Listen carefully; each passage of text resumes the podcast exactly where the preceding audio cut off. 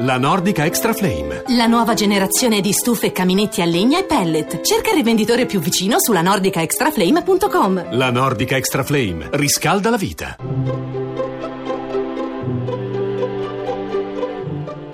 Il pensiero del giorno.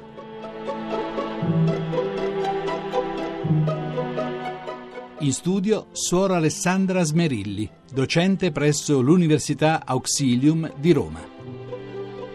Durante un recente viaggio in India ho potuto partecipare a Delhi alla messa in cattedrale con padre Thomas, il salesiano indiano tenuto prigioniero per 18 mesi e liberato da pochi giorni. Nell'agguato in cui è stato catturato erano morte quattro suore. È stata una messa di grazie, solenne, commovente. Lui assomigliava ad un agnellino, sembra invecchiato di 18 anni, ha bisogno di aiuto per camminare, ma gli occhi, quegli occhi, la messa scorre via veloce, lui è emozionato, sembra presente ma al tempo stesso assente, sfigurato e trasfigurato. Dalla posizione in cui sono io vedo dietro di lui il crocifisso, mi sembrano in profonda sintonia. Tocca a lui parlare. I primi tre minuti sono di lacrime, non riesce a parlare. Noi siamo lì in silenzio, in comunione con lui. Non credo possiamo capirlo, ma possiamo fargli spazio. Poi, sempre continuamente interrotto dalle lacrime, comincia a dire grazie.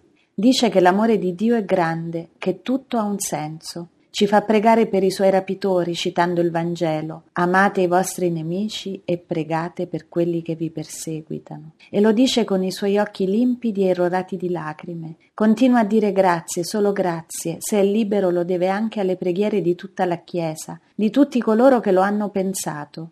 Di lui dicono che è il simbolo della canna da zucchero. Per quanto tu la possa triturare, ne esce solo dolcezza. Sono tanti i pensieri e gli interrogativi che mi affollano la mente, ma prima di tutto viene lo stupore di trovarmi davanti a una persona che ha saputo vedere amore laddove sembra impossibile e capire che è così che la vita può fiorire.